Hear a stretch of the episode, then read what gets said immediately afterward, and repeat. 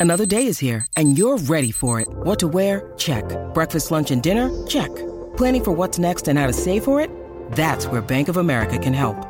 For your financial to-dos, Bank of America has experts ready to help get you closer to your goals. Get started at one of our local financial centers or 24-7 in our mobile banking app. Find a location near you at bankofamerica.com slash talk to us. What would you like the power to do? Mobile banking requires downloading the app and is only available for select devices. Message and data rates may apply. Bank of America and a member FDIC. Mother's Day is around the corner. Find the perfect gift for the mom in your life with a stunning piece of jewelry from Blue Nile. From timeless pearls to dazzling gemstones, Blue Nile has something she'll adore. Need it fast? Most items can ship overnight. Plus, enjoy guaranteed free shipping and returns. Don't miss our special Mother's Day deals. Save big on the season's most beautiful trends. For a limited time, get up to 50% off by going to BlueNile.com. That's BlueNile.com. The best ball playoffs are so close. They're so close. We've almost made it. It feels like just yesterday we were drafting teams around the clock talking about these playoffs week 17, week 15, week 16, who has good matchups, who doesn't, who has upside for the playoffs, who can win you, who's the guy you need. I brought on Silas Jackson today. We're going to try to start to talk through when you look at your best ball teams that are advancing, which are the ones that have the players that you really think you need. We're going to try to identify some of those players, games, maybe some guys who might be popular that maybe you don't want on your teams. We're going to talk through all of that today and more here on Spike Week.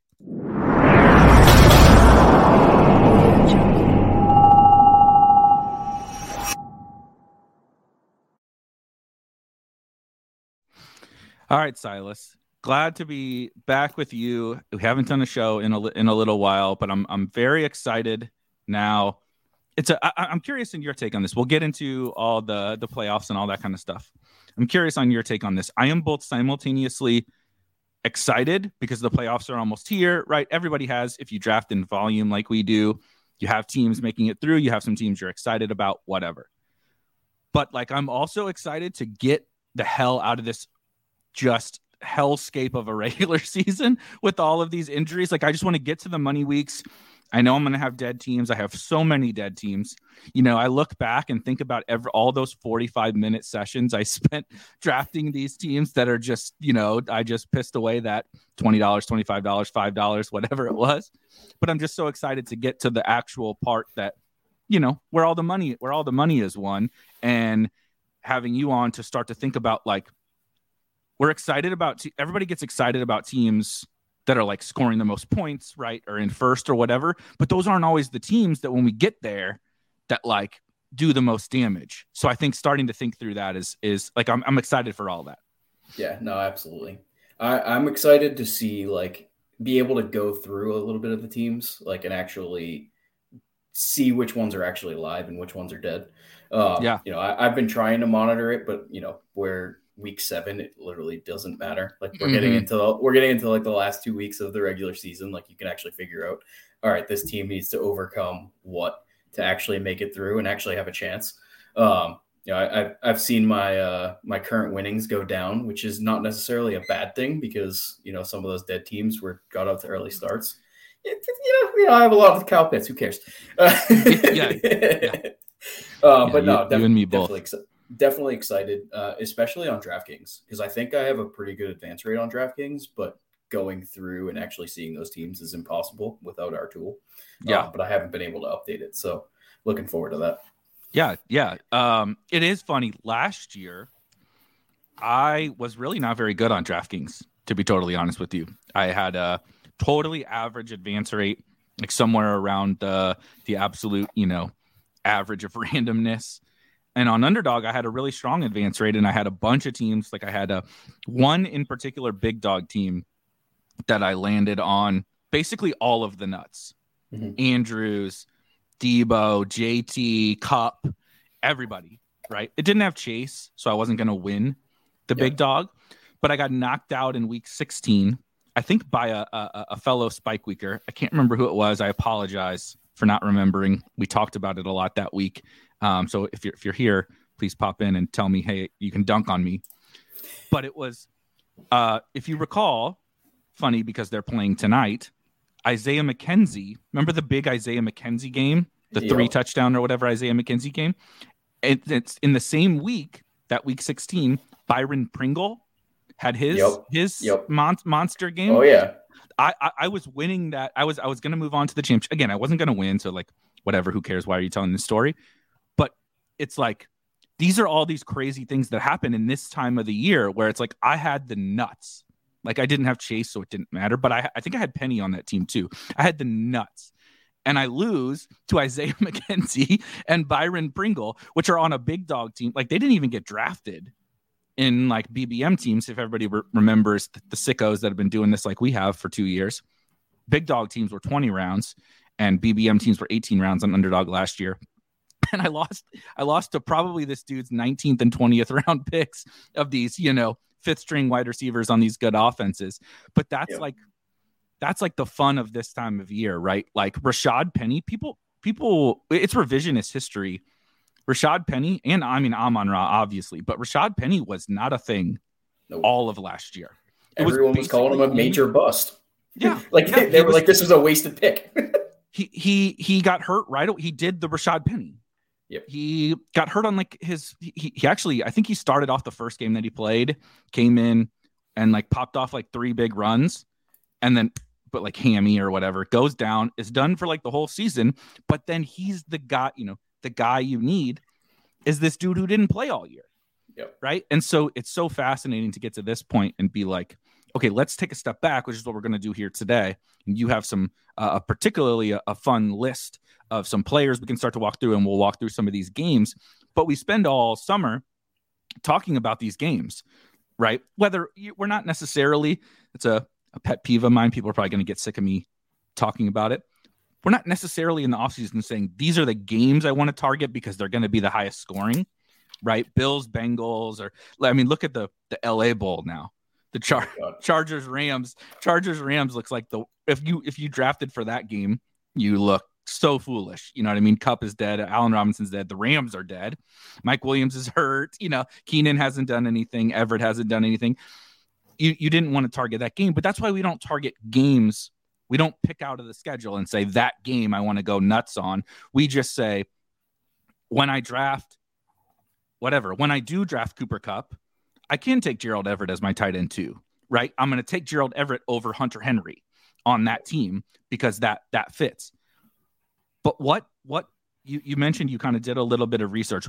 If you had to pick one thing so far right now as we're two weeks away one and a half weeks away from the, the best ball playoffs what's like the first thing that stuck out to you that you feel like holy cow i want this. Like i want these guys on my team or i want this game on my team or or just some you know some spotlight thing that that stuck out to you the most Well, week 17 obviously is going to be Bills Bengals. We we, we kind of picked that out. That game could absolutely go nuclear. Like, you know, Bills are getting healthier on defense, but if both teams are going to be, you know, they're going to be in the fight for the first first seed potentially. Mhm. Uh, you know, they need to they need to overcome the Chiefs. They're not going to be wrestling anybody, so they they might absolutely just blow everybody up.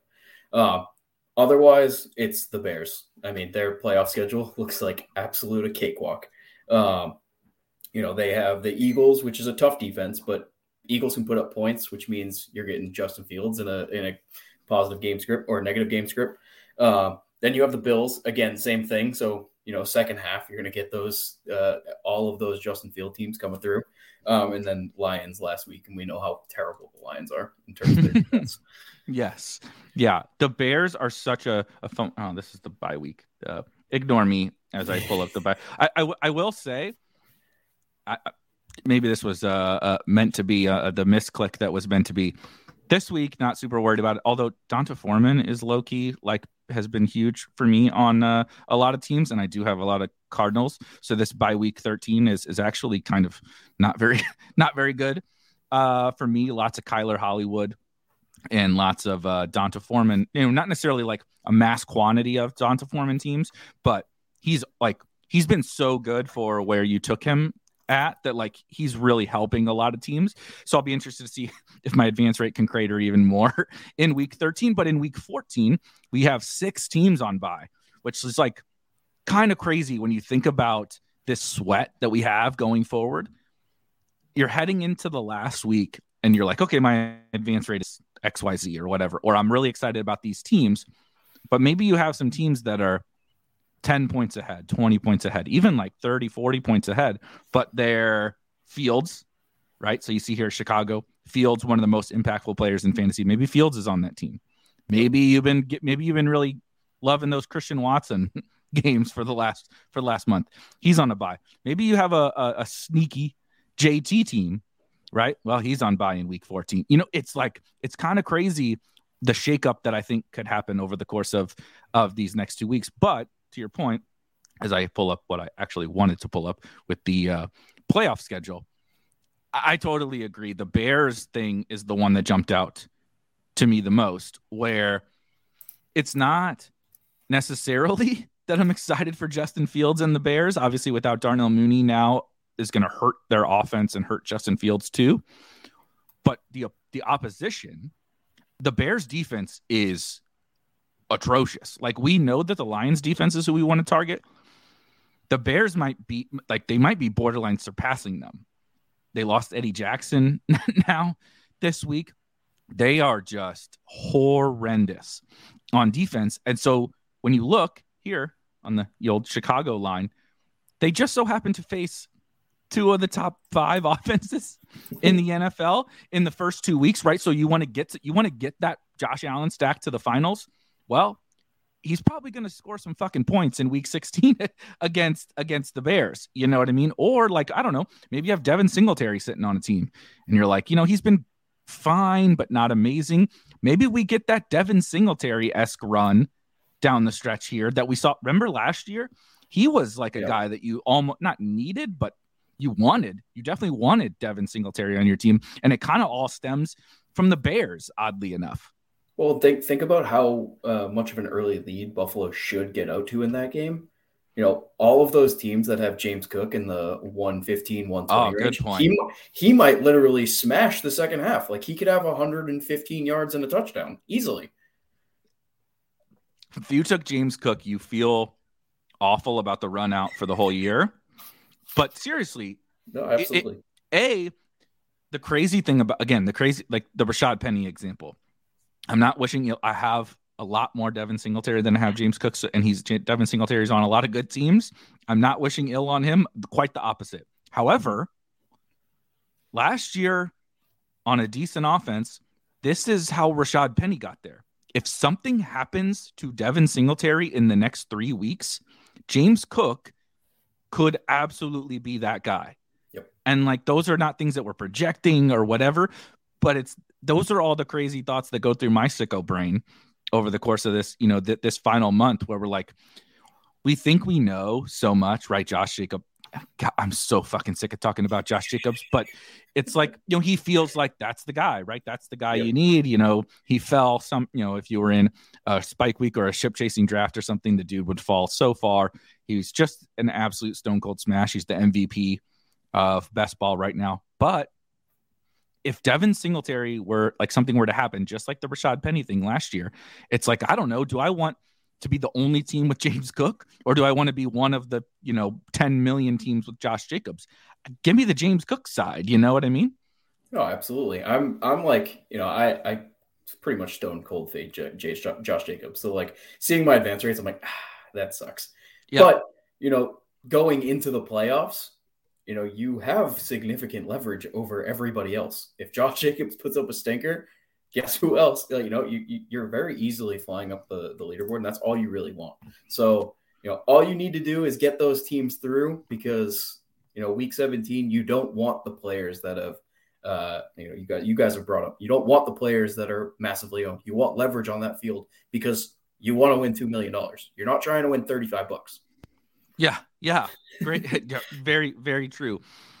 That's why, like this, literally the the theme of the show, and a lot, probably most of the content we're going to do for the next two weeks here is centered around a lot of this. Some of it's probably crazy, right? I just mentioned Devin Singletary getting hurt. I'm obviously not predicting that or whatever, but that chaos it's going to happen. I have no idea who's going to get hurt. I have no idea what's going to change, who's going to get benched, which teams are going to tank. I don't know any of that but something is going to happen a la Rashad Penny Amon Ra, right? They're going some Swift and like Amon Ra is a absolute freaking stud. He was going to be good down the stretch regardless. But we can't pretend that Swift and Hawk and these other guys being out didn't matter at least a little bit, right? Absolutely. I mean, it, it of course matters. That's going to happen somewhere. I have no freaking idea where, but it's going to happen somewhere. And that we're going to get to week 15, 16, 17, and we're going to be like, holy shit, James Cook, right? That's just the example we've just so happened to have used here today. James Cook was looks like a shitty pick, right? If you use your typical fantasy football standards for right did he outperform his adp whatever the hell that i still don't even really i haven't come up with a, what that means best ball yeah yes hey yeah exactly like hey, hey better better in best ball whatever there's going to be guys that look like useless picks throughout the course of the entire season that are going to come to the playoffs and you're like thank god i got that dude through and James Cook's just the first example that we came that we came up with here. On the flip side, I do want to talk about Josh Jacobs really quickly because like you, I did not draft a lot of a lot of Josh Jacobs. Shocker. Um, I still think it goes back to uh, making fun of Davis for drafting Josh Jacobs on like what the fuck does uh, uh, it was a what the fuck does James White do for this team? But I believe Josh Jacobs was on that team that that Davis drafted. Yep. But if you look here on this on this uh, playoff schedule down here with Vegas, you know, he's been awesome. And so we could argue he's matchup proof, but I don't really think that's the case. A lot of his big games have come in plus matchups mm-hmm. or at, worst matchups that were you know, like he had a big game against the Broncos, which wasn't necessarily a plus matchup, but they are more of a run funnel. And Russ and and the offense is so bad, it's not like he can get game scripted out. But they play the Patriots in week 15. Not a good matchup. Can he be okay through volume? Sure. But you're not like, oh, yes, I got, you know, like you're not playing Josh Jacobs in DFS against the Patriots. That's how I was. If anybody is listening and plays DFS, that's how I like to think about a lot of these things. Yep. You get to week 15. Are you playing Josh Jacobs, no. you know, at 8K and DFS? Absolutely not against the Patriots. You're sure shit not playing him. But... yeah. he just keeps he keeps burying me every every single week. The the the OT touchdown run cost me so much money that maybe I'm just still bitter about uh, uh about Josh Jacobs, but that's okay. But then you get to week 16 and it's the Steelers. A good like a good run. They got TJ Watt back. They're yep. trying to win.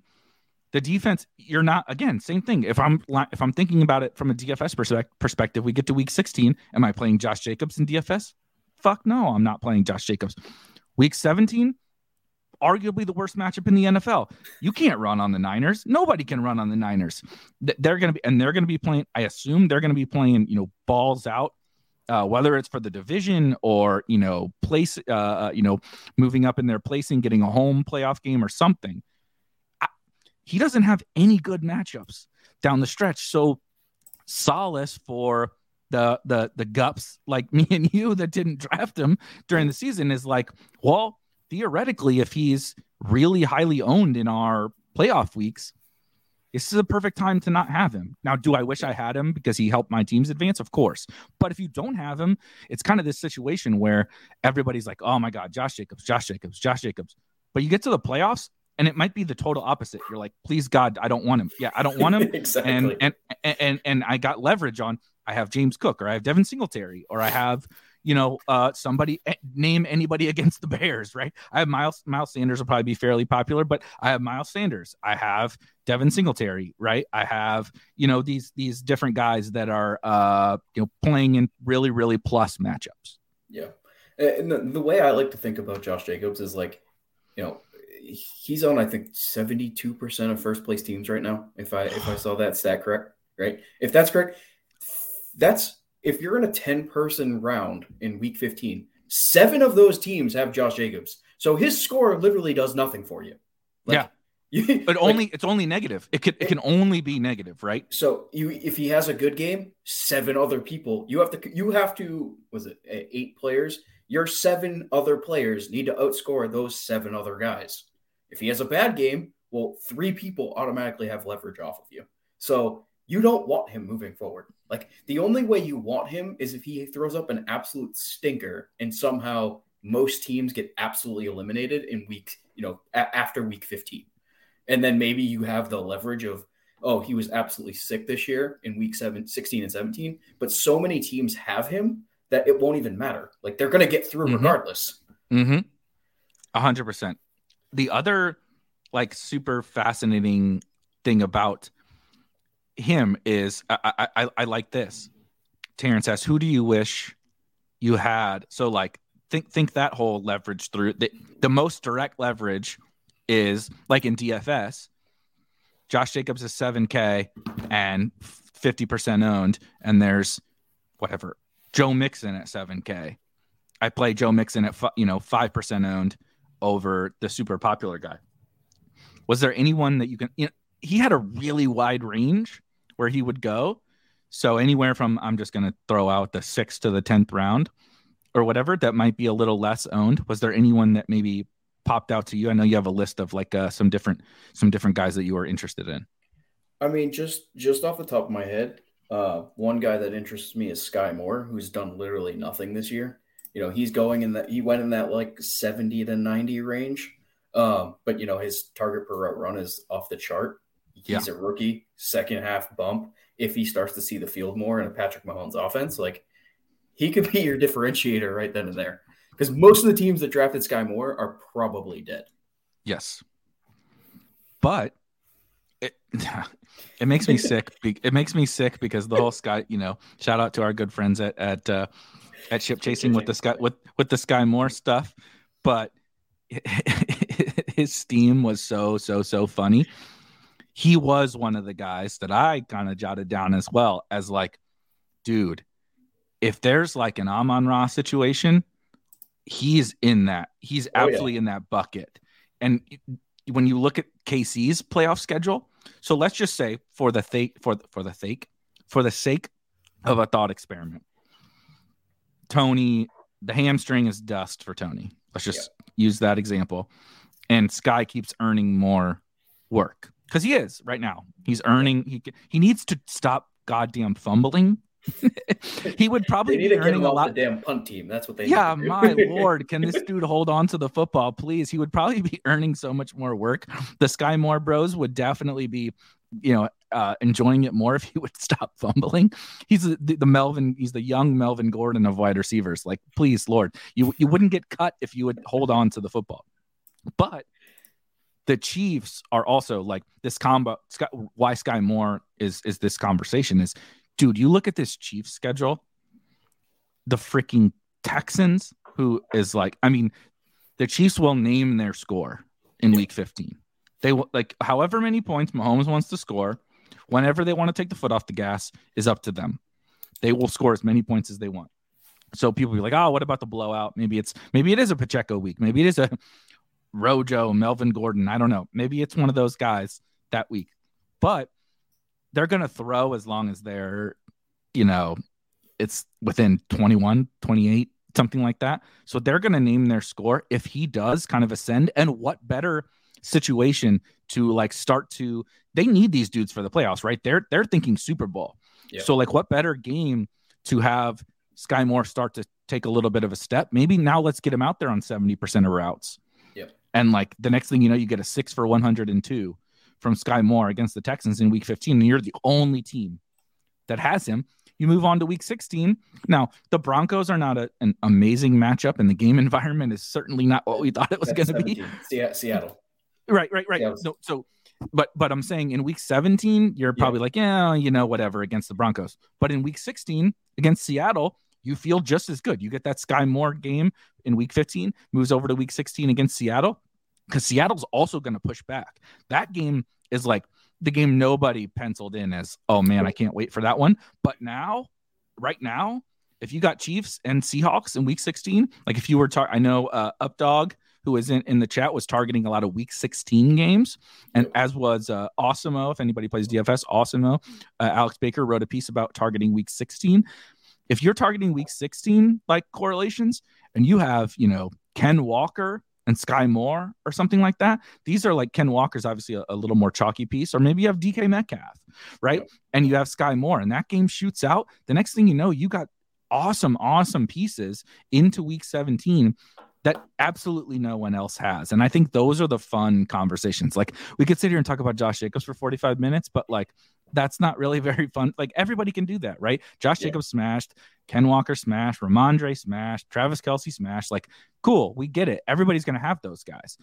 But how do we win? Like, I, I want to win two million dollars. You know what I mean? And and Josh Jacobs and those guys are not really doing it for me. Do I want them on my teams? Sure, but the Sky Moores and such of the world are the ones that's like, man, that that's a path. That's a real, real path. That if I sneak a Sky Moore team in, um, that he could absolutely blow up the playoffs. Yeah. Well, and, and, and one, so just from you talking, like I, I thought about the fact of, you know, Mark Andrews absolutely smashed last year, right? Like he, he absolutely smashed his draft price. When I reverse engineered the perfect team from BBM2, he oh, wasn't yeah. even on. He wasn't even on it. like, I know you didn't want you didn't want his score. Like it, it, just didn't help you advance. You needed Ja'Marr Chase. You needed Damien Harris. You needed Deebo. Like you needed the wide receivers. You needed the you needed some of the running backs who are a little bit cheaper, but you needed the spike weeks in specific weeks, right? You needed uh, Rob Gronkowski because he smashed in the early portion, was absolutely nowhere in the middle of the heart of the year. Who like he he advanced at a lower rate than expected, but he scored he outscored Andrews in the championship week. He would have been the reason why you would have won. Uh, Evan Engram, who the hell wanted Evan Engram last year? But he uh-huh. managed to get on that team. When I when I looked through everything in that round, just based off ADP, Evan Engram was the guy who got you through in week 16. Like, how? you wouldn't have thought that. Like, it, it's these small tier guys that you know provide you just a little bit more than anybody else. Uh, you know that that give you that uh, zero point zero zero zero one percentile outcome. You know, this is a 236,000 entry contest. Yeah. need, but that's what you need, right? And I also love so it's so hard to you know, it, I'm a natural kind of thinking trying to think about these things differently to see what kind of edges we can pull about. And my I don't I don't have a specific takeaway, but my main takeaway for the last 2 years of best ball has really been kind of what you wrote about in that article. If, if anyone has not read that article, I'm definitely going to make sure Silas writes it again because it was legit awesome. But he re again, he said he, he reverse engineered kind of if you could draft the perfect best ball mania team. And there was stuff in there. Like he said, Mark Andrews is the guy that everybody dreams about last year. You're like, oh my God, you didn't draft Mark Andrews in, at the five, six turn. You're an idiot. You needed him to win or whatever. But when Silas went back through and like you know again you have to layer right you layer in the the weeks you account for adp you know and he didn't actually end up if you wanted the optimal best ball mania team mark andrews did not end up on it and evan engram did. What anyone like right you go back to typical fantasy football like season long analysis nobody is like oh yeah evan engram dude. Great pick awesome pick. You know, no, one even remembered. like Evan Engram's like it's such an afterthought from last year, and everybody probably is like, "Oh my god, you drafted Evan Engram? awful, awful pick."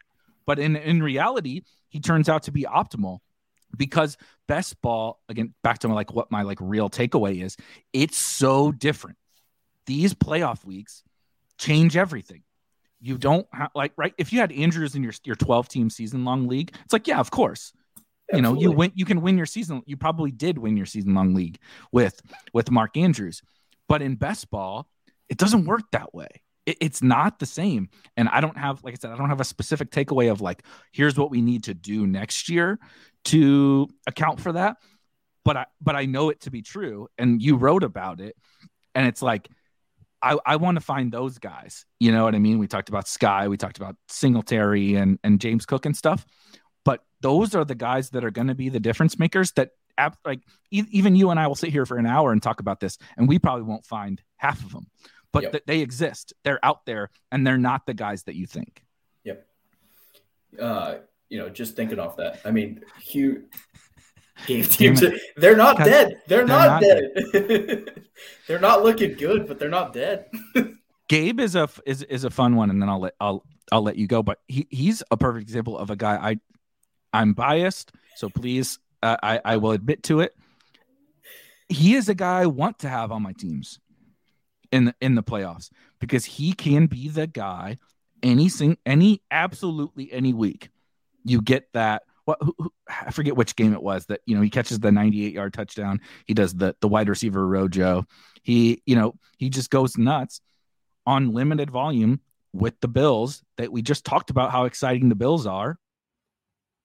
I mean, he can be that guy, and he's not going to be. I mean, Gabe is in this weird spot where he was in it like just a total dead range, right? It's like A Rob and Cooks and McLaurin and those guys. So I think his his advance rate will be probably a little higher than maybe people expect, but it's only because everybody else sucked and he put up a, a couple good weeks. But I want him. Like I, he's the exact kind of guy, right? Skyy Moore, MVS also on the Chiefs. Like I want all those guys. I want them on my teams. For, even though, again, if you drafted your your if you drafted Gabe in your 12 team home league, you're like awful. He sucked. I started him every week. He got me two good games and a bunch of shit, and I lost a lot. But in best ball, those actually end up being the guys that like I really want because he can he can pop for 30 plus literally any given week. You know, will he? I don't know. I'm not betting on it, but but if it happens, he's the kind of archetype of a guy I want on my teams. Yeah, and I mean we we talked about that like all off season. Like we we were drafting specific archetype types of players.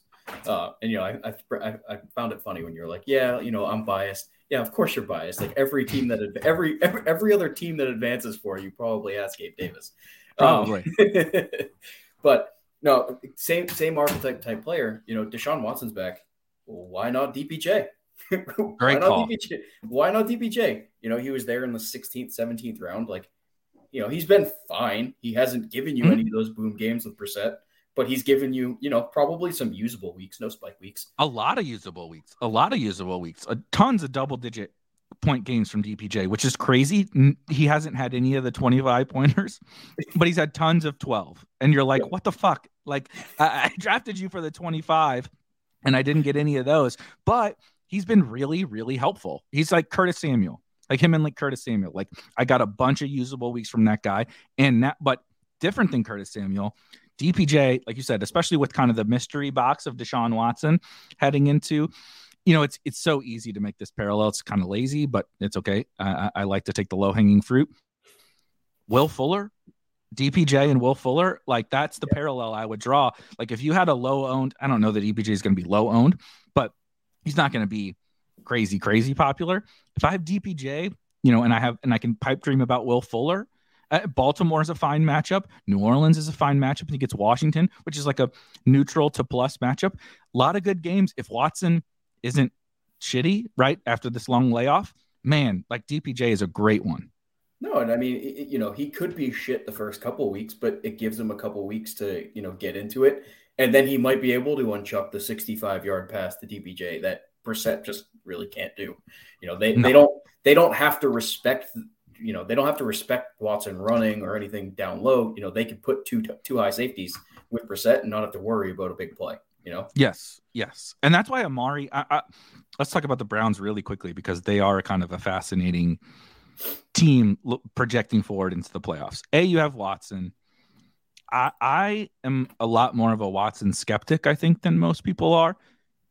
Not because like I don't think he has the upside. The mystery box, I uncertainty is my thing. I love the uncertainty, excuse me, aspect of just about any player, uh, especially you know he runs. He's been a big play guy, uh, a high upside quarterback in the past. But I, I just think about it like I, am not trying to compare, you know, being a freaking best ball tout to uh, an NFL quarterback. But like if I didn't draft a team for two years, and then even even on top of that, I couldn't like look at anything best ball related and then the playoffs came around and I just had to hop back in and be like, yeah, listen to my advice, bro. I haven't done this shit in two years. And then I, I literally didn't watch a football game. I don't know anything. And the playoffs come around and you should listen to my advice. I would be awful. I, I wouldn't know yeah. what the fuck I was talking about. You know, it's like, again, sorry, I'm a DFS bro. I came from DFS, so I, I use those parallels. It's like for me, I'm not playing a lot of NBA DFS this this year. I just like don't have the time for it. It's it's freaking it feels like March NBA DFS, even though it's it's not even you know the new year yep. with all the injuries and everything. If I try to hop back in on any given day, I'm lost. I'm totally lost because I'm not following the day to day. There's so much nuance in all of that. Who's in, who's out, you know, etc. Yep. I, I feel like that about Watson, but it also theoretically unlocks a ceiling for the Cleveland offense that we haven't seen yet. Jacoby Brissett has been a lot better than I thought he was going to be, but I think if I were to be excited about a uh what two guys on the Browns, it would definitely be DPJ and Nick Chubb. If I have Nick Chubb on a team, because he's gonna be Nick Chubb. Watson can yeah. turn around and hand the ball off. I don't give a shit who's playing quarterback for Nick Chubb. But if he does elevate the offense, I mean, good lord, he's been smashing with Baker and Brissett and all these losers at quarterback. If Watson is just a standard deviation better than them, holy shit, Nick Chubb is going to just go absolutely nuclear. So those two guys, I think, uh, are are really really fun for the Browns. And I know shout out like Eagles. You know, we had a fun back and forth with like Nick Chubb and stuff in the offseason. He's really high on Nick Chubb. He should be excited, and everyone that drafted Nick Chubb, I, I think, should be excited. And the matchups are not perfect, but I'm yeah. not sure that it matters for no. him. I, I'm really not sure it matters. He's the best pure runner in the NFL. And, you know, if Watson does elevate the offense, like he's going to have so many more high value touches than he would have with a Jacoby mm. Brissett offense. Like he could he could fall in the end zone twice, you know, twice a game every week from now on, and I would not be surprised. No, absolutely, absolutely. but then he also has the breakaway speed to break one. Uh, and then you know, on the flip side, you know, this is, goes back to someone in the uh, Josh Jacobs tier. You know, what about Kareem Hunt, who's done literally nothing for anybody? What happens if what happens if Chubb somehow goes down? Nuclear. You you want Kareem? Perfect example of the guy who was probably from a tradition. Again, if you drafted Kareem Hunt in your home league, you might have cut him by now. Yeah. He's been useless. He's he's useless. Maybe a, uh, you start him right in a pinch on bye week troubles or injury troubles or whatever, and he gets you his eight point eight to ten points, and you're like fine. But from a best ball perspective, he's all he's been useless. Worthless. He hasn't provided. he hasn't. He, he hasn't. He, he hasn't provided a single good week for you all season. But he is again these contingency type bets, the, the contingency bets that have the upside, right? James Cook, Kareem Hunt, those kind of guys. If it just so happens that this, right? We just saw Samaje Perine go nuts. And it's just so it, when you're a contingency bet on a good offense, you got two monster Perine weeks in a row because uh, in part because Perine got a little lucky with some receiving touchdowns, but then Mixon gets hurt, right? And and even if he misses one game, it changes the whole landscape of best ball if Nick Chubb misses one game. And it's so hard to to think about that, right? Because we draft for the whole season. We're looking at uh, again Josh Jacobs. Rhamondre has just been a stone cold smash. If you have Rhamondre in your team, you use this score literally almost every single week this entire season, even when Harris has been healthy. But we're going to get to these weeks and it's going to be anarchy. And someone like a Nick Chubb is going to miss. And when you have that guy and you drafted a good team around him, that's what takes you from a good team to holy shit, I can win $2 million. You know? Yep. That's why I took such a hard stand on Keaontay Ingram. I like let, let's let, let's talk about the Cardinals. Let's talk about let's talk about the Cardinals because they're they're actually kind of kind of fascinating. A, I want I want Cardinals on my team. I'm dreading the bye, of course, as I said, but I want Cardinals on my team. You know, the, again, we, we talked about this. You see them here here at the top. They play Denver in Week 15, which is a, generally a negative a negative matchup. But Russ is so bad, and the offense is so bad that you know the, the Cardinals are never going to get like scripted out of this game. They can they they can still score some points. Then you get the Bucks in Week 16, which is again let's call that neutral, maybe a neutral yeah. matchup. Not great, not bad, but the Bucks offense is so bad. Again, very very similar to the Broncos. and the Bucks just man, just lost Tristan Wirfs. Uh, maybe we can talk about the Bucks right after this, where I have a lot of Rachaad White, and I've been hopeful for Rachaad White, although Lenny is back at practice this week. But and Godwin's coming on. Mike Evans is uh, the prayer yards king now. You know Brady's Brady's Brady's Brady's overthrown him by five yards on all these go routes. But the Bucks offense is so bad now losing Tristan Wirfs that it's like th- theoretically the Cardinals should be able to kind of control that game.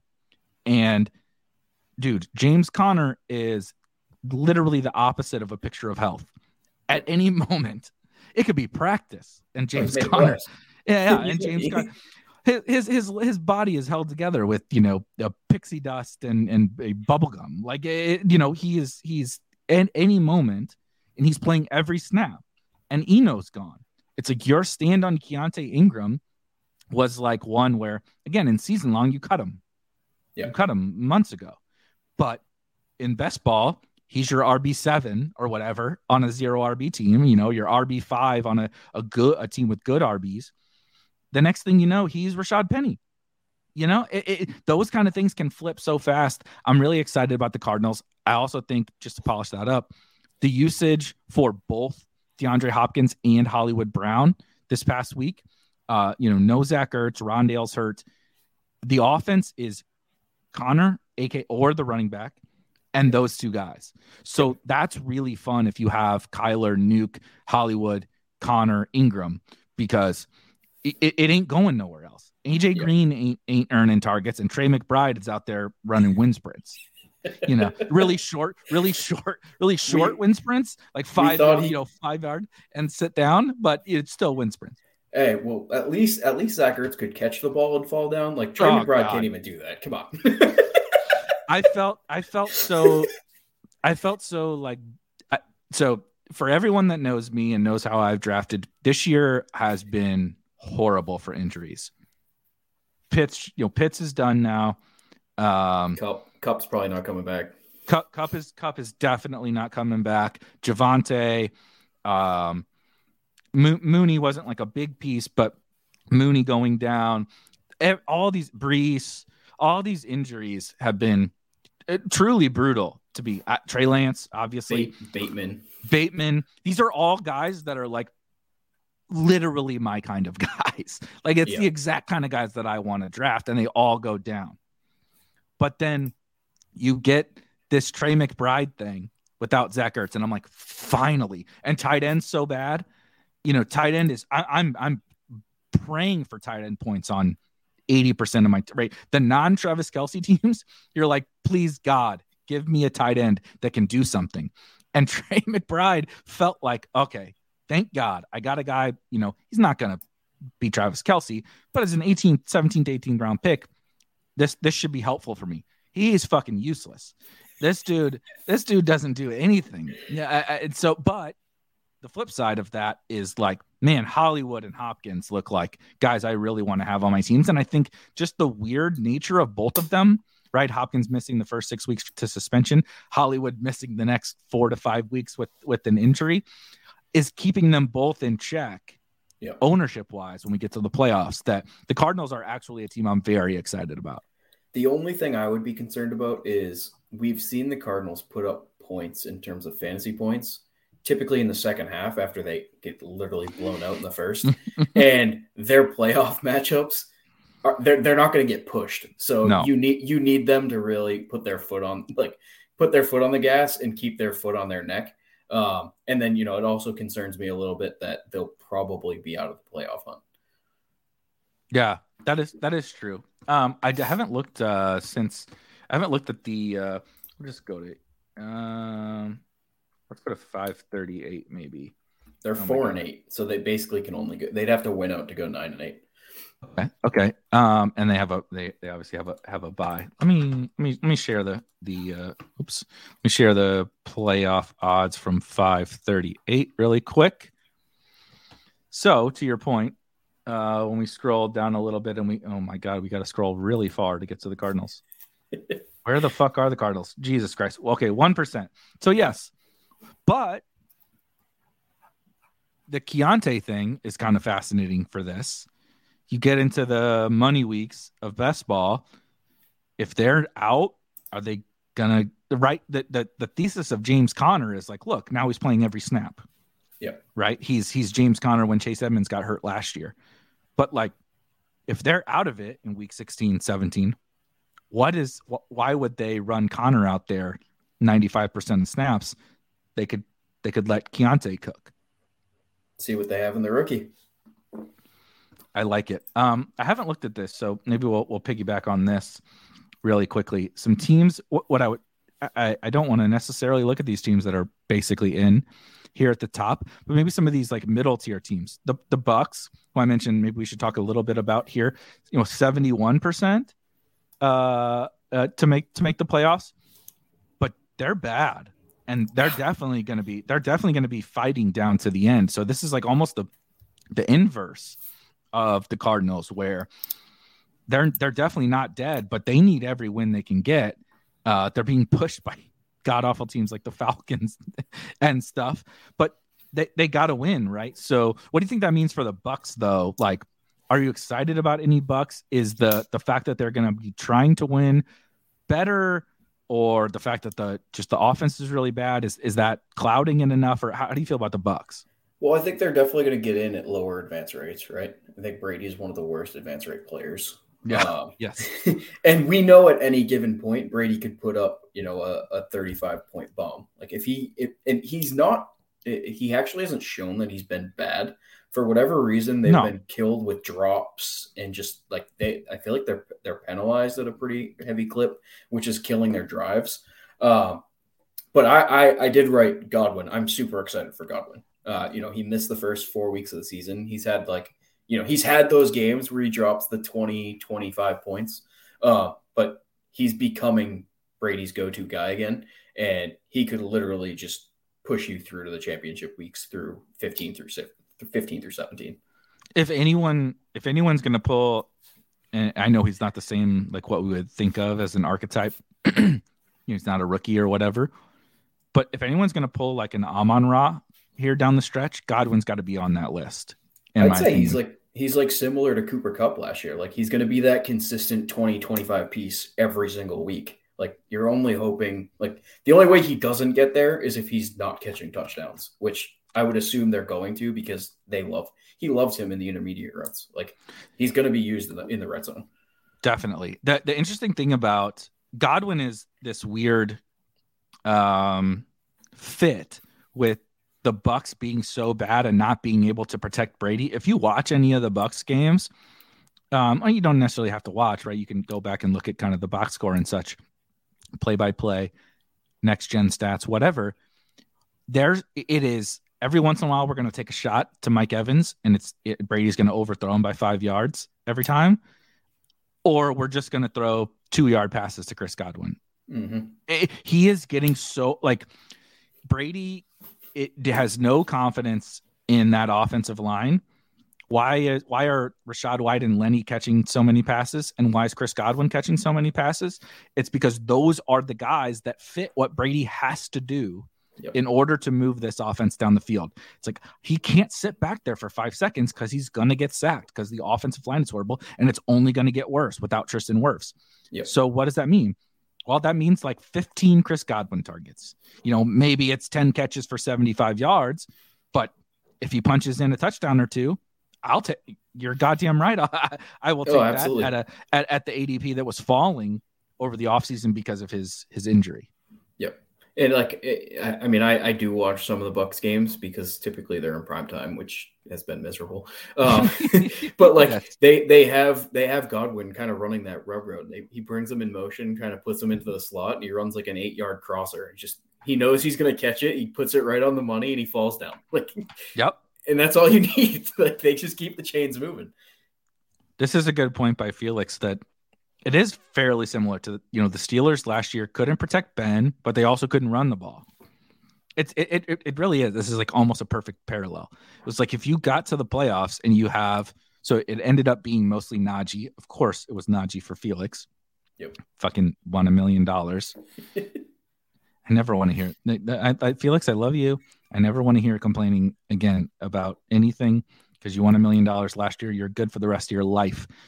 On on Is best ball because I think he just wasted it all. this oh, oh, yeah. Najee. however, however, many thousand dollars he dumped into Najee, though he donated that back to uh, to to the community. I do appreciate him because he and I uh, drafted a team on stream this year, and we took Najee, and it's actually a really like if you could dream up a really good Najee team, which is hard, you know, You got to do some mental gymnastics to come up with a really good Najee team. We have a really good uh, Najee team. No big deal. Just 16, yeah. just 16K donated back. But the parallel is really good where it's like this team looks like I, if you take a, a step back, right, you're like, I don't want any of these guys. This offense is a mess. A lot of them were expensive. Again, similar to the Steelers last year. Diontae was expensive. Najee was expensive. Claypool was expensive, etc.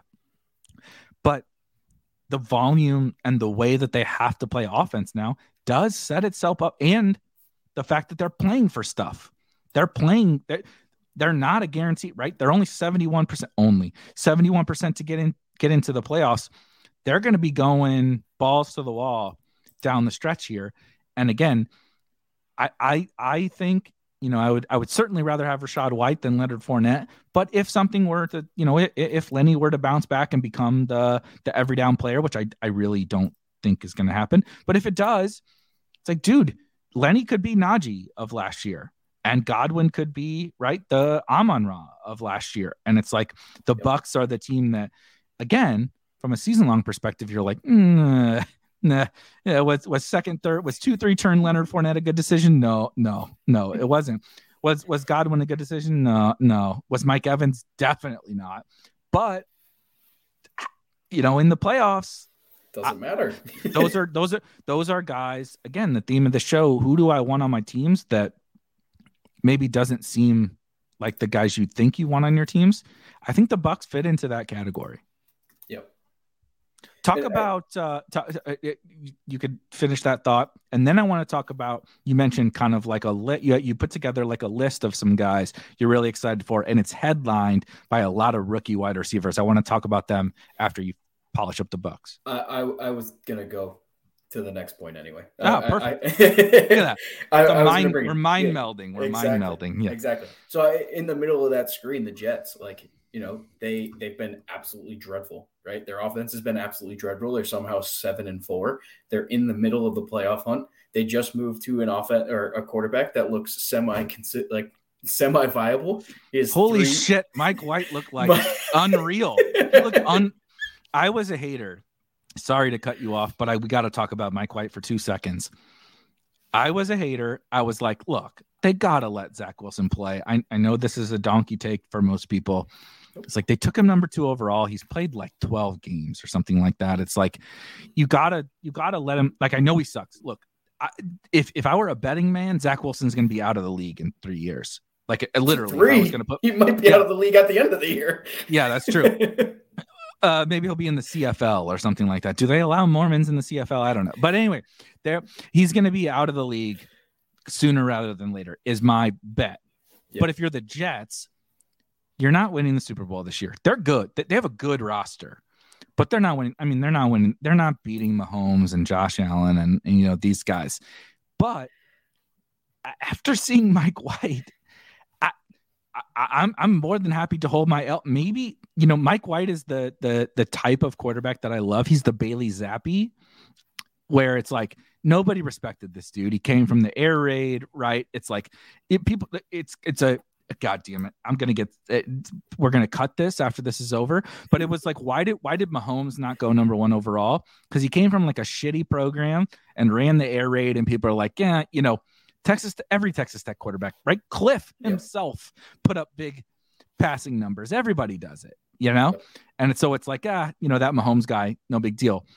But like those guys work in modern football.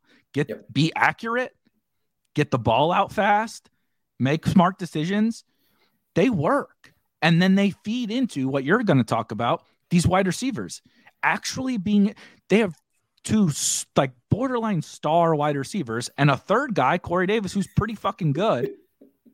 Like they have talent everywhere. If they just have a dude like Mike White that can get him the ball, goddamn, I won all these Jets on my teams. Yep. And, and uh, so first thing I'll say, say one thing with about Zach Wilson, like he's just reminding me so much of Johnny Manziel, and he's going to be out of the league very. Oh very God, yeah, yes. Hopefully he doesn't go on a bender like he, like uh, he's that, like John like John. He's that rich, cocky white kid that you know just is so entitled, and he's just going to find his way out of the league, and they're going to eat a bunch of money and whatever. But yeah, to your point, Mike White gets the football to Garrett Wilson. He's finding a way to get the football to Elijah Moore.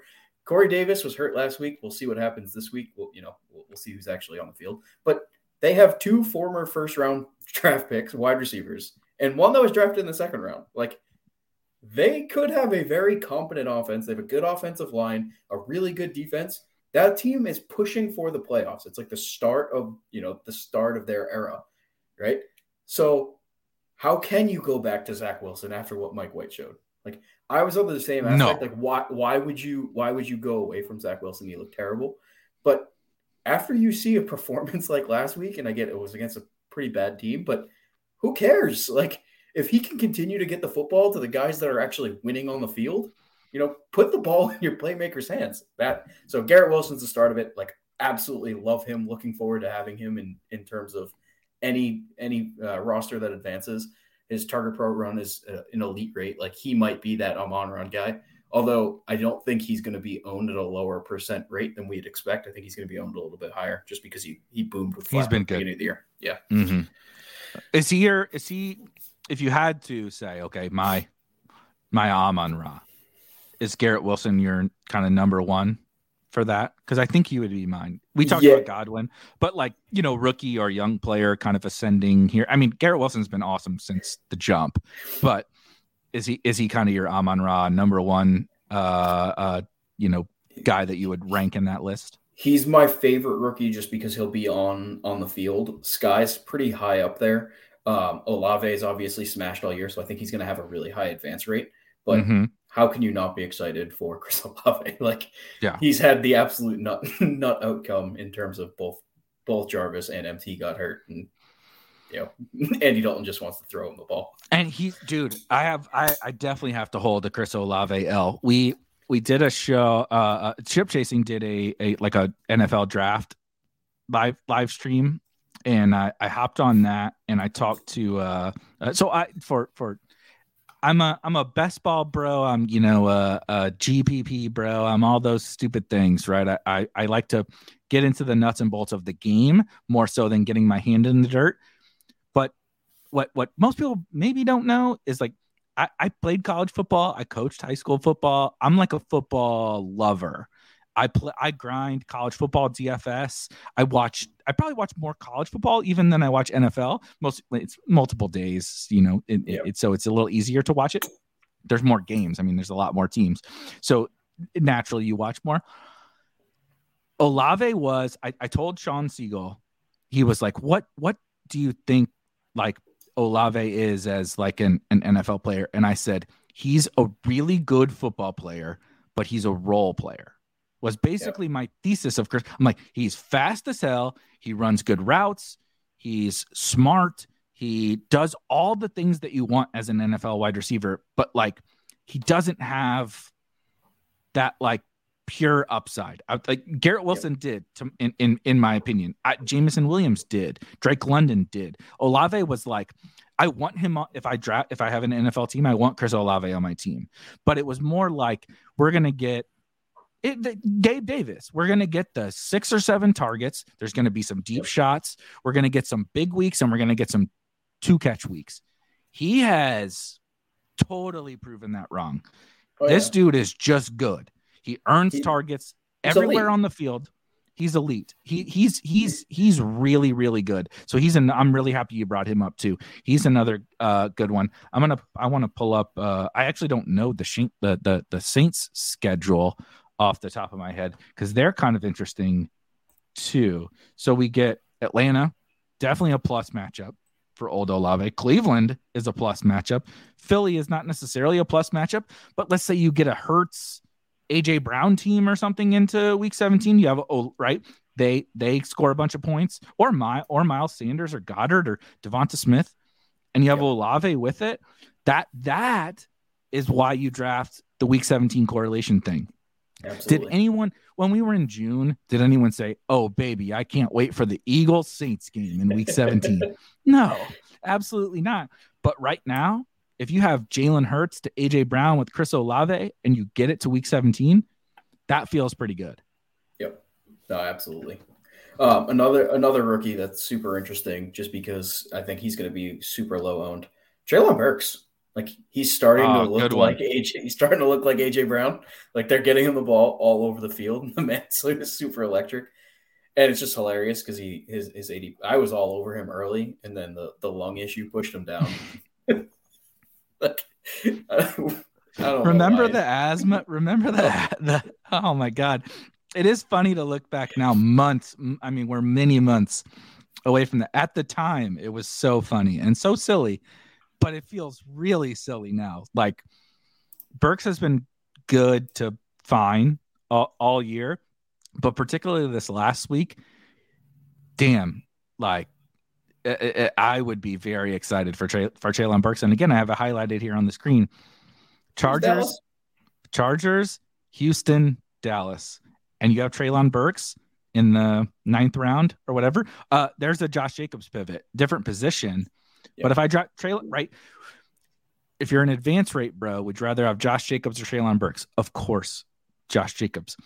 But if you get to the playoffs and you have a different running back and you have Treylon Burks, I would rather have the Treylon Burks side right now, 100%. Absolutely. Well, and you know, he's going to go against, you know, people are going to be like, oh, well, he's going up against Trevon Diggs.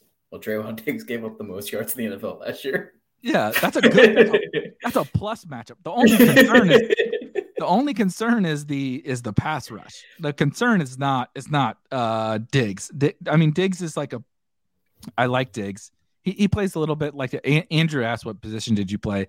Uh I started at corner and I moved to I moved to safety. I moved to a we, we played a cover two say I moved to to safety my last 2 years of college. But I played corner god damn it. Again, we're to have to cut this cuz I'm not trying to make this comparison.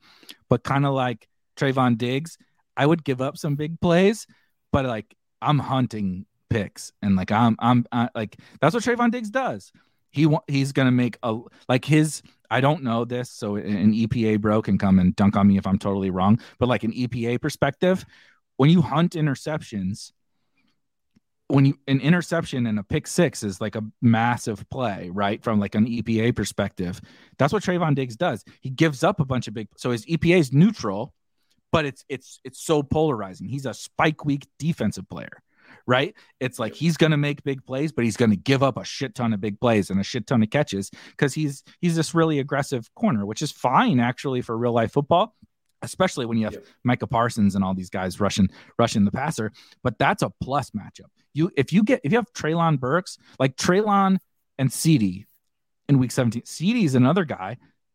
Who the hell is going to have CeeDee? Like if you drafted CeeDee in that range of Kelce and Diggs and DeVonta and Ekeler and AJ Brown and Tyreek and everyone else is better than CeeDee from like a season long perspective. But if I get to week 17 and I have Treylon Burks and CeeDee Lamb and this game that we didn't really love in the offseason, I, I would be very, very excited for Treylon Burks. Yep. George Pickens is another one. He's moving into that alpha role. We'll kind of see how that that rolls out. Kenny Pickett's obviously scary, but um, yeah. So but pretty much every rookie, every rookie in the NFL, I'm pretty super excited about. So Wilson, let's run it. Let's run it down. Garrett Wilson, Yep. Olave, Treylon Burks. What am I? Skyy. If, if he gets on field, uh, Kenny Pickens, or not Pickens, not Kenny, George Pickens. Kenny Pickens. Uh, I like it. That's a meld, a meld of uh, Kenny Pickett and George Pickens. Yep. uh, Christian Watson, right? Yeah. Jesus. That dude, Uh, Jay- another another big whiff. How much uh how, did you take a lot of Christian Watson? Uh, how, how was your Christian Watson I- uh, I exposure don't looking? think I did. Neither did I, I and don't it doesn't it doesn't feel very good right now. honest. What about Jameson Williams? Uh, Fe- gonna- Fel- Felix brings up So I have- um, I was about to bring up Jameson Williams. I'm super excited for Jameson Williams solely because I have a ton of Jameson Williams. So he's the guy that's literally gave me nothing all year. And I think yeah, if if we were redrafting and he didn't get hurt, I think he would have been the number one wide receiver off the board. Um, same. I said that the whole time. Like he was just so good. I have four four percent uh, Christian Watson, so not not great. Any Not any uh any advancing teams though? uh, two advancing out of the four. That works. Yeah, it's fine. It's fine. Um, but yeah, J- Jameson, we'll, we'll see. We'll see how the, they incorporate him into the offense. I'm concerned that they kind of, you know, they want to. Dan Campbell said that they want to get him on the field and give him some game reps, but I think they're just going to take it easy with him. They're not in playoff contention. They have nothing to play for. Like he could very like he might play week 17 18 when he's playing against like second stringers. So like he might if you get a team in week 17 that has him like he could be the only guy out there that you know scores 25 points because i think he's that good. And he might just dunk on you know the second string talent in the nfl but uh, they're gonna they're gonna limit him. So uh, i was hoping he'd already be playing by now. What do you think about um uh, the Lions as a whole. So we talked. We obviously you just talked about Jameson, but what do you think about Amon Ra? Obviously, Hawk is gone. That backfield is hilarious. D'Andre Swift is. I we've we've almost never seen anything like the D'Andre Swift efficiency, but the dude never plays. And then Jamaal Williams gets all the one it's all the one yard touchdowns. The I think it was Hayden again. Shout out Hayden Winks. The uh, uh, posted every single one of Jamaal Williams. What does he have? Ten or twelve touchdowns or whatever it is now. I think it's 12 po- posted all of his touchdowns and like out of the 12 10 of them are one yard touchdowns or something he has like two touchdowns from outside of five yards out of out of all 12 of his touchdowns. like everything is at the this dude is su- like i wish i could sun run like Jamaal Williams is is sun running. Like my team is going to get to the one 12 times in, in in a season, and I'm going to punch it in. But what do you think about? Obviously, we, we're excited for Jameson, but there's a lot of opportunity on the Lions, and the Lions games. Obviously, I mean, we just we talked about the Jets, right? So like Amon Ra. I don't know if Jameson. We'll see about Jameson in Week 15 but Amon Ra, Swift, Jamaal Williams with Garrett Wilson and Elijah. That looks pretty fun. Carolina, please God, let me get a D'Onta Foreman to week 16. Like uh, that, that would that would be really that would be or DJ Moore or both. That would be really fun. And then the we started this off the rip with with the Bears. Dude, you get a Fields team with with some some Lions on the other side. That's really fun. What do you think about the Lions? I I'm interested in the Lions. Uh, the only thing is like how far can they go with Jared Goff and how long are they going to let that experience go? Like I they're probably moving on from him this year, so I think they're going to try and get a little bit. Uh, they're going to get interesting in terms of what they do down the stretch. Like I think they're going to give different people a little bit more playing time to kind of evaluate the roster to see how much of a turnover they need to do to see where you know how close they are to playoff contention. Um, so that would be my concern. Like week you know 17 18 I, I don't know who their backup quarterback is right now but you know potentially playing a backup quarterback Amon Ra is going to stay Amon Ra like he's going to get peppered with targets he doesn't really go super far downfield like he, yeah. kind of plays that Godwin type role so he's going to be fine uh, it, it I don't have so I, I have seven percent Swift. I have zero of them percent zero advancing. If I can somehow get a Swift team advancing, I'm kind of interested. Um, just because like he's finally off the injury report. Like, could they have been limiting him because he was still nursing that injury? Like, he's finally completely healthy. Will we see him get the goal line role? I don't think so. But you know, he has the to- like he he's Tony Pollard now in that offense. Like John Warner said that earlier on uh, on Badge Bros. I thought it was a great comparison. Like they're using him in those in the passing game. They're using him down the field. They're kind of letting him kind of use that stretch run type ability to see and use and get those explosive plays. It's it's an interesting role, and you know he at any given point can put 25 to 30 points, which we saw at the beginning of the year. So we'll we'll see, but yeah, I, I'd say Swift is definitely the most interesting. I love that because he is again definitely a low advance rate player, right at the somewhere around the one two turnish middle of second round, something like that, and hasn't again not to keep saying the same shit, but like from a season long perspective, has not paid that off. Yep. At all. But he's been good enough. This dude is just so efficient and so good at what he's good at. That's one of my favorite things about D'Andre Swift is everybody wants to be like from a running back perspective, I want what? Uh Le'Veon Bell. you know, everybody remembers old Le'Veon Bell on the Steelers. Like, get me grind between the tackles. Remember this stupid bullshit? Like, he's he's so patient, right? He gets the he gets the he's he's dancing around in the backfield before, you know, and, and it's like yeah. a three yard carry. Like it doesn't matter. And but he catches a bunch of balls and he gets the goal line carries, whatever. But Swift is the antithesis of that. He is so good at what he's good at Yep. But he's not Jamaal Williams, where like when they need one yard, it's Jamaal Williams, and that's fine. Yep. That's fine. It's it's like Green Bay. If you want one yard, give it to AJ Dillon. AJ Dillon. That dude has that. His thighs, 100% of the time. his thighs are his thighs are bigger than my waist. Like he's a monster. But Aaron Jones at what he's good at is unreal. And D'Andre Swift is like that. You want to run in between the tackles. He makes mistakes, right? If you watch Hard Knocks or you just watch the games, you're like, God damn it. Like he, you know, he he's really not a great in between the tackles runner. Yeah. But in the in the pass game, he's like CMC esque. Yep. And and in explosive type plays, right? Outside zone, different different things. If he just gets work in those playoff weeks and you have D'Andre Swift, he's another one that I would yep. be very, very like. Would you rather have D'Andre Swift or Josh Jacobs in the playoffs? Again, it's another one. Like I would rather have D'Andre Swift. I know it's Absolutely. a sec- second round versus eighth round or whatever, but I, I, those are the kind of compare right. You're because you're sitting on teams right now that you're like, ah, they didn't score like a million points in the regular season, but like that doesn't mean that that really doesn't mean much for the playoffs. Yeah. Anybody else? Any any uh, other? Uh, uh, what about any? Did you did you uh, jot down any non wide receivers? Any running backs, tight ends, quarterbacks, or anything that you're particularly excited for? We we touched on Kyler. Um, so Kyler is one of them. Um, Trevor Lawrence. Trevor Lawrence. Ooh, good one. Good one. Yeah. Um, just because he's starting, you're starting to see that breakout. You know, I think they're going to continue to expand the playbook, and uh, you know, uh, his his options are pretty good. Zay Zay and Kirk have been reliable weapons for him. God bless Zay. God bless. Zay. My teams are so bad with all the injuries, and that Zay Jones week last week was was so was so big. Anyway, carry on.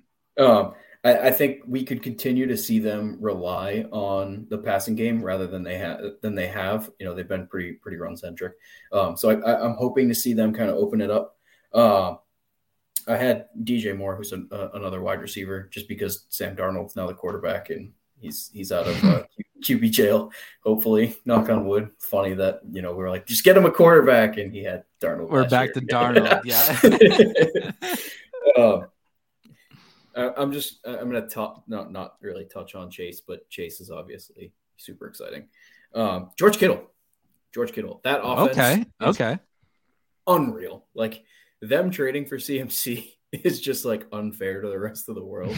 They have playmakers at every single position. Uh, so it, it really interests me in Kittle because he's going to continually see like man on man, single coverage on a linebacker. And we know Kittle can break off those 70, 75 yard runs. Great, great call on Kittle because especially the leverage at tight end is absurd. Obviously, you know, if you had to dream up the optimal team, you have Kelce.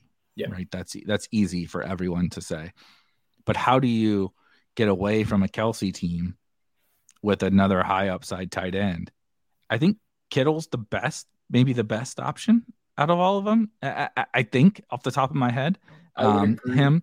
it's definitely Kittle over Andrews because Andrews has had the worst run out in terms of everybody on his team getting hurt. Like they can just put two people on Andrews and that's why that's why the Ravens haven't been as efficient as they have as they were at the beginning of the year. Like, yeah, it's terrible. Yes, Andrews Andrews was. It, it's so funny to do this show now and think back to where we were talking about it in week six or week seven or whatever, because Andrews was like every right. Everyone was like, "Oh, you drafted Kyle Pitts over," and I'm not saying that you should have drafted Kyle Pitts over Andrews, but I'm saying everyone was like, oh, Andrews, what a smash. He did it last year. How did you fade him or whatever?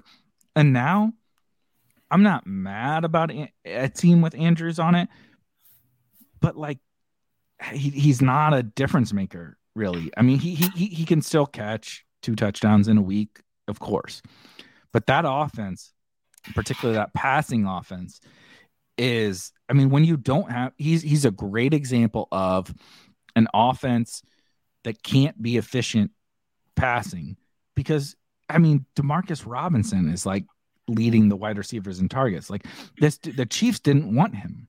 They have the ghost you know? of DeSean Jackson running. Routes. Yeah, they're throwing the ball to DeSean Jackson. Like, what are we doing here? You know? And so it's like, uh, Devin Duvernay's fine, whatever, but they just don't have any weapons in the passing game, which means their one weapon, Mark Andrews, gets blanketed by the by the opposing defense. And even if he doesn't, they're not efficient enough as a, a collective on the offensive side to to make him like a total smash. Can he be good and you want him sure, but he, he, he it's just so tough, right? The Chiefs are so good that Travis Kelce just can blow away the field every single week. And it's not even just because of Travis Kelce. It's that offense is so good with Mahomes and and Andy Reid and everybody. But the the Ravens are like the stone opposite of that. So you're just like, yeah, I'm fine with Mark Andrews. Can he be a guy that I want? Of course. But I, I like the Kittle thing because if I had my, you know, if I had my druthers and I had a team with a an elite tight end, it would be Kittle over Andrews for me. I to- I totally agree. The matchups are good too. Seattle, Washington, and Vegas. All teams that can push back enough. Washington is iffy, but all teams that can push back enough. And like you said, uh, can can Kittle, you know, catch? He just caught two touchdowns, what two weeks ago or whatever. Yeah.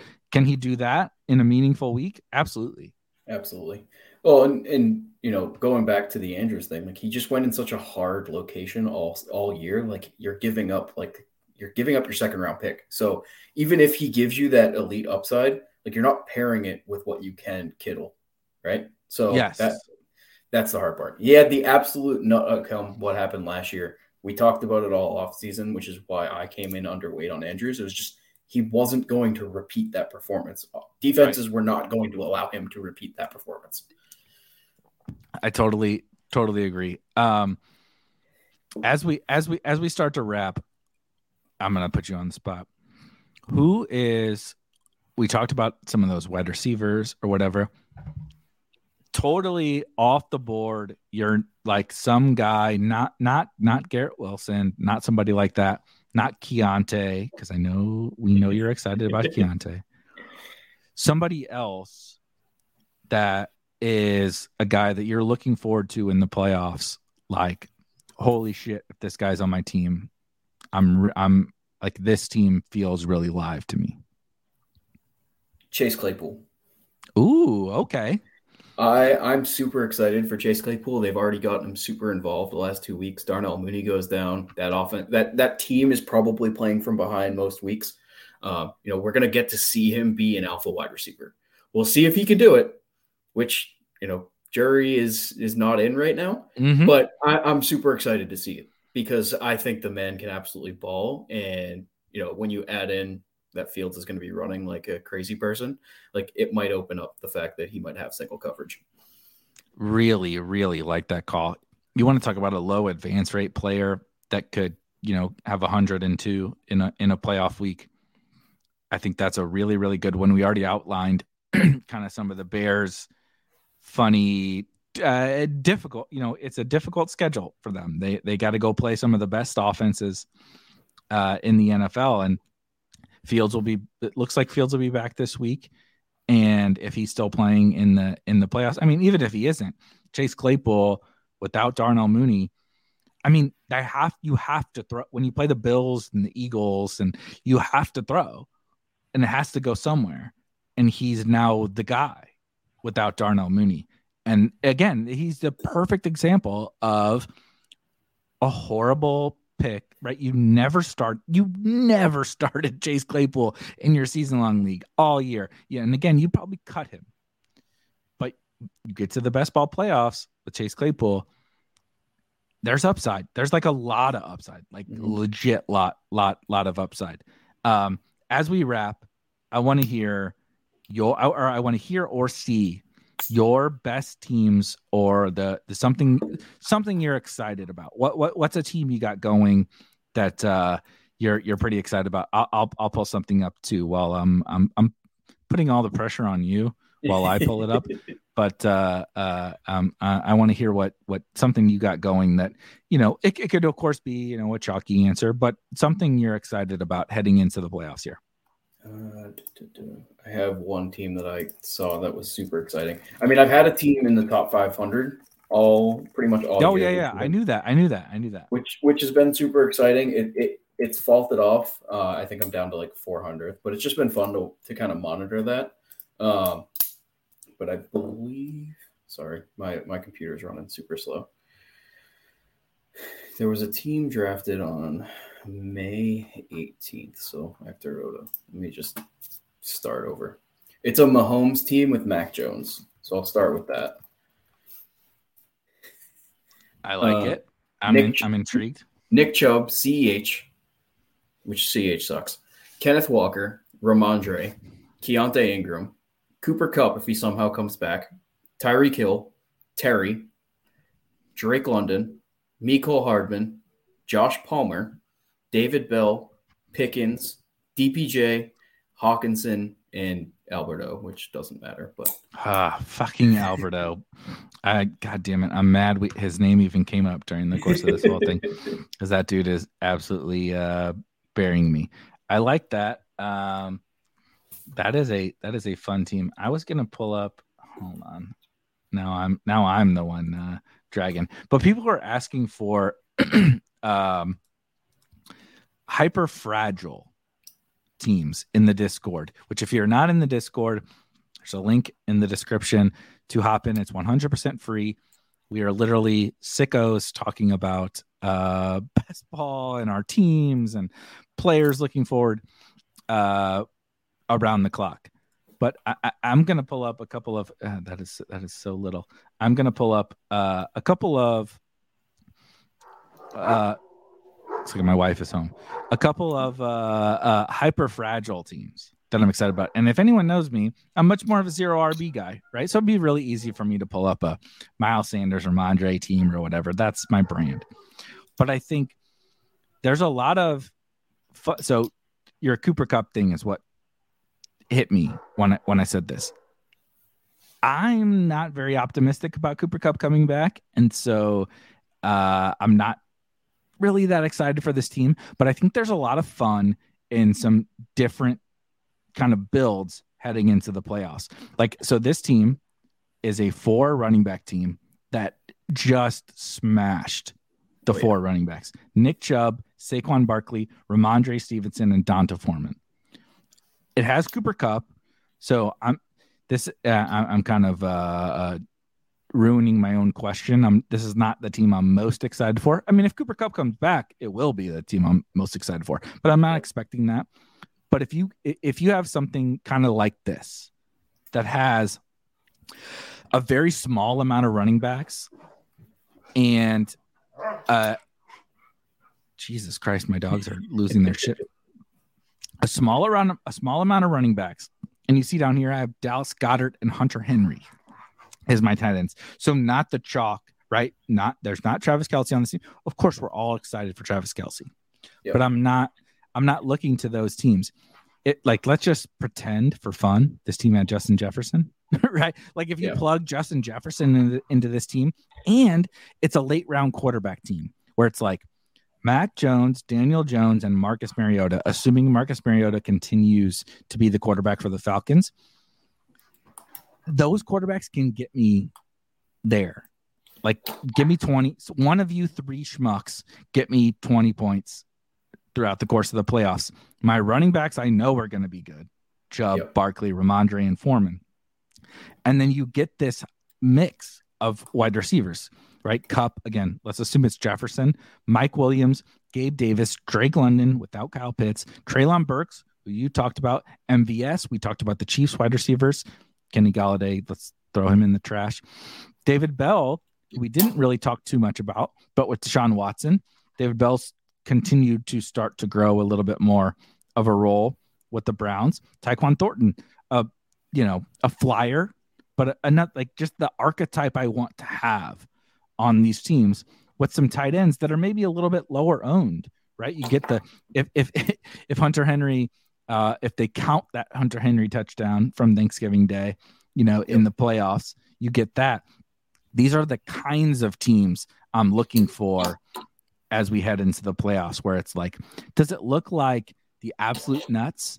No, but these teams can be so so so live because it's a combination of really high upside but maybe not the perfect blend of you know josh jacobs isn't on this team travis Kelce isn't on this team etc here I, I got one that I, I, I quickly found so let me if you want to share it yep. Yep. And i snip it. Perfect. all right yeah just so zoom it in. Josh allen can you see that or no? Yeah zoom it in a little bit. So Josh Allen, Josh Allen and Goff. We already talked about Goff a little bit. Josh Allen, obviously best quarterback in the NFL. Ooh, Conner. Con- James Conner, Kenneth Walker, Rhamondre Stevenson smashes. Oh, those Darrell, running backs are Henderson, Khalil Herbert will be back mm-hmm. by then. Chase Williams has been hurt. Sutton, who has been iffy. Elijah Moore, the ghost of Elijah Moore, hopefully. Brandon Aiyuk, who's been a staple, like and in that offense, can easily catch two touchdowns. Chase Claypool, I already talked about. Uh, Jamison Crowder, our boy Zay Jones, right? Romeo Doubs, that doesn't matter. TJ Hockenson and Tyler Higbee, like those are the guys that literally can go off at any given week. If I don't think Stafford's coming back, but so Hig, Higbee's probably dust because he's going to be dealing with Bryce Perkins. But yeah, but Hawk is good. Hawk, you exactly. want Hawk. You want Hawk right now. I think on your teams. So that that that one, I was just kind of scrolling through. That one's interesting because no one's Mike. Dead. I I love the the individual players that are on this team. Obviously, Josh Allen is is whatever. James Conner, we spent a lot of time in the Discord talking about James Conner today. I'm like not very excited about his general week to week upside, but if you're playing every snap and you're running and you're running back and you're going to be low owned, I totally get it. But that the great thing about this with James Conner, Ken Walker smash, Rhamondre smash, Darrell has outs to being the guy. And it sounds crazy, you know, moving on to a new team in the middle of the season. He has outs. And Khalil Herbert 100% has outs to being the guy. And then it has the wide receivers that are like if we if we were back in again back in June or July, and it was like you're advancing a Ja'Marr Chase, Mike Williams, Courtland Sutton, Elijah Moore, Brandon Aiyuk, Chase Claypool team to week 17, you'd be like, fuck yes. Like I want that. But they're all going to be super low owned. Yep. Just somehow the how- team's 120 points ahead. So I think it's safe wow. to advance.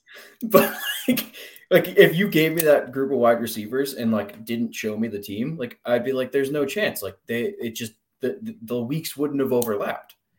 Mitchell, Mitchell, and Sutton have been huge busts, and Mike Williams and Ja'Marr Chase have been out for half the year. Yeah, this is a really really fun team. Uh, I love this team. This is way more live than the one I showed because I have Dusty, goddamn Cooper Kupp. But these are these are the types of teams I think that that's the whole point of this show is you look at it, it's like, is Josh Jacobs on there? No. Is Travis Kelce on there? No. Is whatever, right? Uh, the league winners, quote unquote league winners, are not on that team. But you get to the playoffs with a low owned Ja'Marr Chase, a low owned Mike Williams, maybe a low owned TJ Hockenson. I'm not sure. Low owned all these guys with a little bit of right. Rhamondre will be popular, Ken Walker be popular, but that's fine. You want to have good players just because you don't want to have only low owned players. You want to have good players. That what you just showed is like the perfect team for what you should be excited about, even though it doesn't have what you think you should be excited about. If that, it, you know, if that sounds right, you think you should be excited about Josh Jacobs, Travis Kelce, etc but the teams that can win $2 million or have the best chance to win $2 million are probably the team that you just showed. Yep. 100% agree. Um, before we get out of here, we're about to start working on a ton of playoff best ball. I'm going to task Silas with uh, uh, using his brain for uh, some fun playoff best ball ideas. Uh, Underdog just dropped another playoff best ball contest, which I'm excited about. We're going to be doing some draft streams for that. Um, before again, before we get out of here, any any super quick playoff best ball ideas that you have off the top of your head, uh, and then we'll get out of here. Uh, basically, just pick a team or just a very rough strategy. Like go go crazy, right? Like be different right now because some teams have terrible playoff odds and a lot's going to change because it's only week 13. Um, so get off the board. Don't be afraid to take a stand on a specific team. Like I'm all in on the Bills. They're probably going to play all four games if they make the Super Bowl because they're not going to get the number one seed. So then just mix and match all NFC teams. Like don't be afraid. Get different. You're big. You're you're big Bills, huh? I'm Are a huge Pat. I'm a Hats fan. I'm a huge Pats fan, but like Dude, oh my God. are so good. They're just so good. This is a painful. This is a painful time for you. That's a. oh, that's t- a tonight's going to be worse. yeah, good point. Good point. In uh, in two in in two hours, Silas will be not laughing as much as he is uh laughing right now when uh the Bills run in run in the Patriots. But we'll be back. I I uh, I'm trying to work on a Discord draft uh, schedule. Be on the lookout for that. We're going to hang out and do some drafts together, whether it's battle royale or playoff best ball drafts, whatever. Moving forward, we're going to start to do that and also be on the lookout for a lot of playoff best ball content.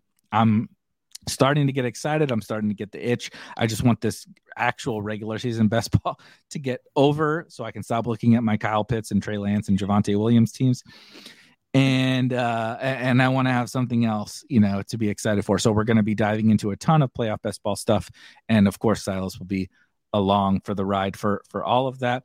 But so for my goddamn dogs that are losing their shit over here, this is perfect timing to get out of here. And uh, and of course, for Silas, we will see you guys uh, tomorrow or next week or very very soon.